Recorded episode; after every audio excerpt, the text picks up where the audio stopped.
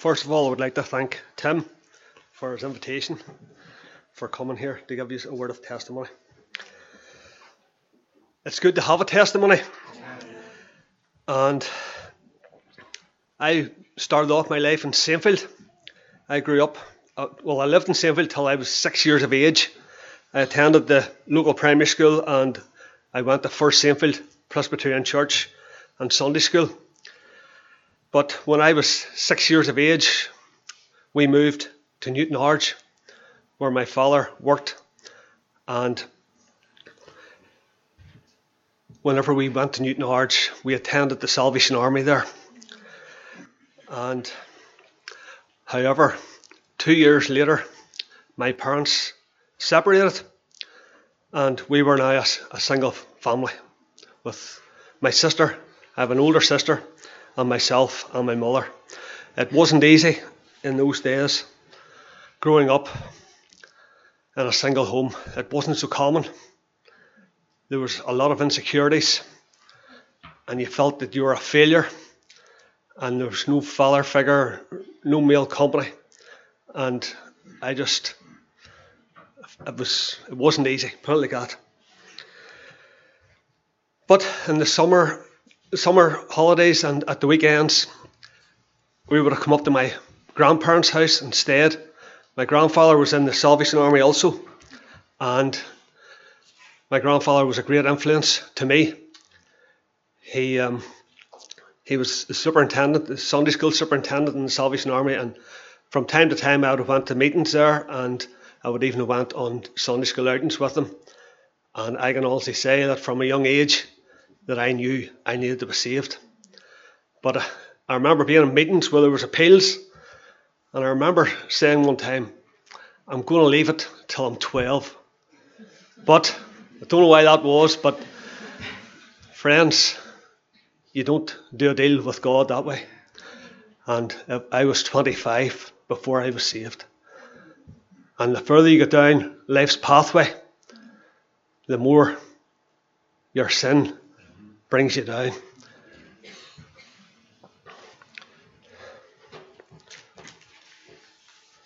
At the age of 16, I left school. Couldn't wait to get left. And but there was a lot of unemployment at that time. I um, I was actually on the, the dole for about three or four months and then I got a job. But it was around the same time that I was introduced to alcohol. And for the first couple of years, it wasn't anything serious. But from, I would say, from I was 18 to 25, I was heavy into drinking. My weekends just involved socialising, going out to pubs and clubs. You would have got, went out on a Friday night and you would have got up on a Saturday morning and you would have said, That's it, I'm finished with it. By lunchtime, you couldn't wait to get back again. The devil had the pull on you. And so I lived this life till I was 25. But my grandmother, that I went to stay with at the weekends, and she died in 1988, and my grandfather was left on his own. And I remember seeing him that that day, and he, the tears rolled down his cheeks, and I had never seen him cry in my life before. And I felt so sorry for him. And he says, Granda, I'm going to come and live with you. And so I did. Hmm. But it didn't stop the drinking. But in 1989, I got an invitation to go to a, mission in Comber Baptist Church. And I didn't know where to go or not. It was out of my comfort zone. I knew what I would hear. But eventually I went. And I went on two or three occasions but there was no conviction. But just after that, then I started going to church regularly on a Sunday, and it was August, the 20th of August 1989, that I was at a, an outreach from Comber Baptist. It was in Ballygowan, and there was a guy there giving us testimony, and he was he had a drink problem himself. I, I could relate to him, and even his marriage, he was a married man and his marriage was virtually over. But the Lord stepped in and saved him. And that night I went home and I was under conviction. And I was at the point where I was broken because I was I knew that if I had died without Christ, I knew where I was going to be. Because I had learned from a child that you needed to be saved.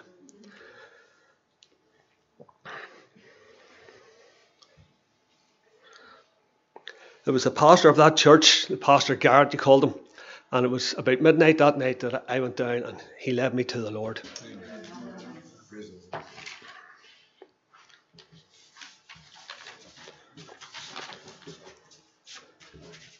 The verse that means a lot to me is 2 Corinthians chapter 5 and verse 17. Therefore, if any man be in Christ, he is a new creature. Old things are passed away, and behold, all things become new. But just a week or two before I got saved, I remember being in a pub one night in Saintfield and I was having a, a drink and it, it just tasted terrible. And I says to the woman, I says, that, that drink's off. She says, Well, I couldn't tell you because I don't drink. So she put she gave me another one and I just I didn't even finish. I just got up and walked out in disgust. So that was the Lord that was the Lord working in my heart. And he took the desire for the drink away. And I thank him tonight for that. So in 1990, then my grandfather, whom I had went to live with, he had he died in January of 1990, and I had got saved in August of 89. So he lived to see his prayers answered, and I, I'm glad that he did. So from 1992, I attended Saintfield Baptist Church, where I attended for the last 28 years up until last summer.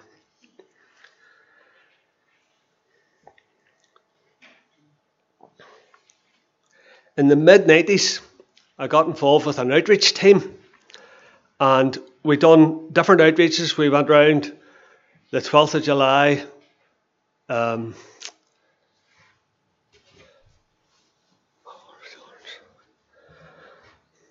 different, different, different places where there was you had opportunities, likes of down at the King's Hall, if there was something on, a function, and people coming in and out, we were giving out tracts, and it was it was a real blessing at that time. But that only happened for a couple of years, and then it was just after that that I, I would honestly say that my heart grew cold. And I was still going to church, and I was just going through the motions. I wouldn't have stayed for the Lord's table or anything like that. It was just my heart was just cold. That's all I can say. Like I was I was still going, but there was just that coldness of heart. But then in 2000, I met Ruth, my wife, and we started going out. And in 2008, we got married. I had asked her before, would she marry me, but she, she wouldn't give me a, a definite answer.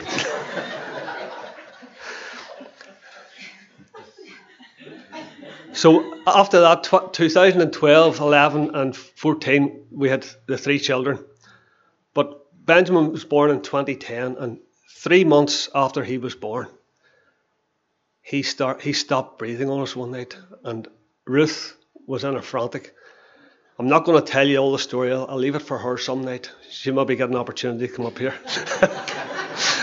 I'll not steal her thunder, but but um, Benjamin stopped breathing, and all I could hear was phone for an ambulance. There was a, it was more than that. I can't remember it all now. Your your head's all over the place. So we, we got an ambulance. Took him to hospital, and she got home. And then a couple of days later, he was back in again. So, but I, I'm not but I'm just saying that this was the Lord. I believe this was the Lord speaking to my heart. But uh, unfortunately, my I was I didn't respond. So in 2015, my mother was diagnosed with cancer. She was diagnosed, and within 10 days, she was dead. And you know, your mother's the one person that you think you're going to have the longest. That's what I believe, anyway. And it's not nice when it comes to an abrupt end. But this was the turning point in my life. This is when the Lord did speak and I heard his voice. And Hebrews 12 and 6 For whom the Lord loveth, he chasteneth. So it's good that if you, ha- you are saved or in you're, you're in a Bypath Meadow or you're backslidden, that the Lord still loves you. If you're here tonight and you, you've been saved, but you're in a Bypath Meadow, the Lord still loves you. And He's he, he, he, He's calling for you. And I just pray that tonight that someone would even get the saving grace to come back to their first love.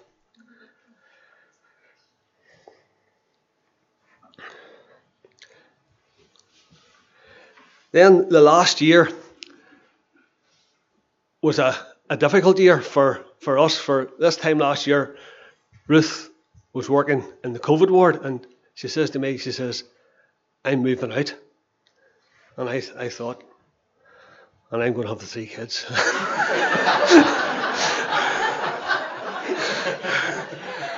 and I says to her, I says, how long are you going for? Like, are you, are you away for three months or what? she says, no, no, no, but she didn't say how long or how short. and but I thank the Lord that He provided for us and that He undertook. And I don't know where we would have been without the Lord because we prayed the week before she left and I was broken because it was a big responsibility. Three young children.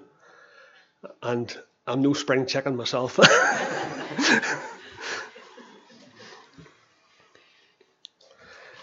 so I'd just like to close off by thanking the Lord for even leading us to this little fellowship.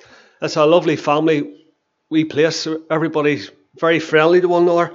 And I just want to thank the Lord for leading us to this little place and for his goodness and for his hand upon us, even in these uncertain times.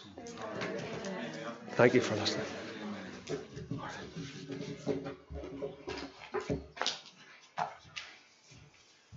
Praise the Lord. Amen. That was lovely. Uh, praise the Lord. And it just means that Ruth's going to have to share her testimony in the next few weeks. Because um, Maurice said that you're going to. So I. I didn't ask you, Ruth Maurice. Actually, he he's just already arranged it. So praise the Lord, and we'll work that out. Amen. In God's time. Praise the Lord. Amen. Isn't it lovely to hear the Lord working in a life just over the years? How He pursues, you know, how He doesn't just let us go, and His long suffering. You know, we are hot, we're cold, we're indifferent, we're in rebellion, and yet there's the pursuit of the great Shepherd he, he's always pursuing. You're here tonight. You've just listened to how God pursues after a man because of his great love for that man. And even though at times, and Maurice is sure with us, you know, he turns his back, he's cold or he's indifferent, yet there's a shepherd that comes. And that shepherd that searched out Maurice and has searched him out and has kept him is the same shepherd that's searching out you and going after you, not in any other way, but because of his great love for you. And friends, tonight, you know, if God is speaking to you, as Maurice just experienced that conviction and God dealing, God speaks to us through circumstances.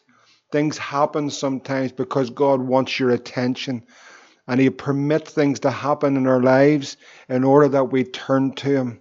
And when we do, you know, it is just like that father, you know, he was waiting for that prodigal son just to come up that road. He was waiting, he was longing, provision was made. And friends, tonight, you know, if you're in this place and you don't know the Lord or you're backslidden or you're cold in heart, you know, there is a shepherd, there is a father that waits for you to come back to him. And as we sing that song often with arms wide open, he'll pardon you. It's just lovely to hear that testimony see the grace of God in Maurice's life and Ruth and the family, and we pray the Lord's blessing upon them. Continue to bless them and use them. Isn't it wonderful to hear what the Lord does in a life? It's such a precious thing. It really is. It's such a precious thing. You know, Maurice said, "Oh, I'm no public speaker," but you know, you don't have to be a public speaker. You just have a life that's been touched by the power of God and you've something to say. You've all got something to say because it's so wonderful to hear it. So praise the Lord. Thank you, Maurice, for sharing that with us tonight. And to God be the glory. Great things He's done and great things He's going to do. Praise the Lord. We're excited by what the Lord's doing in your life. Amen. Praise the Lord.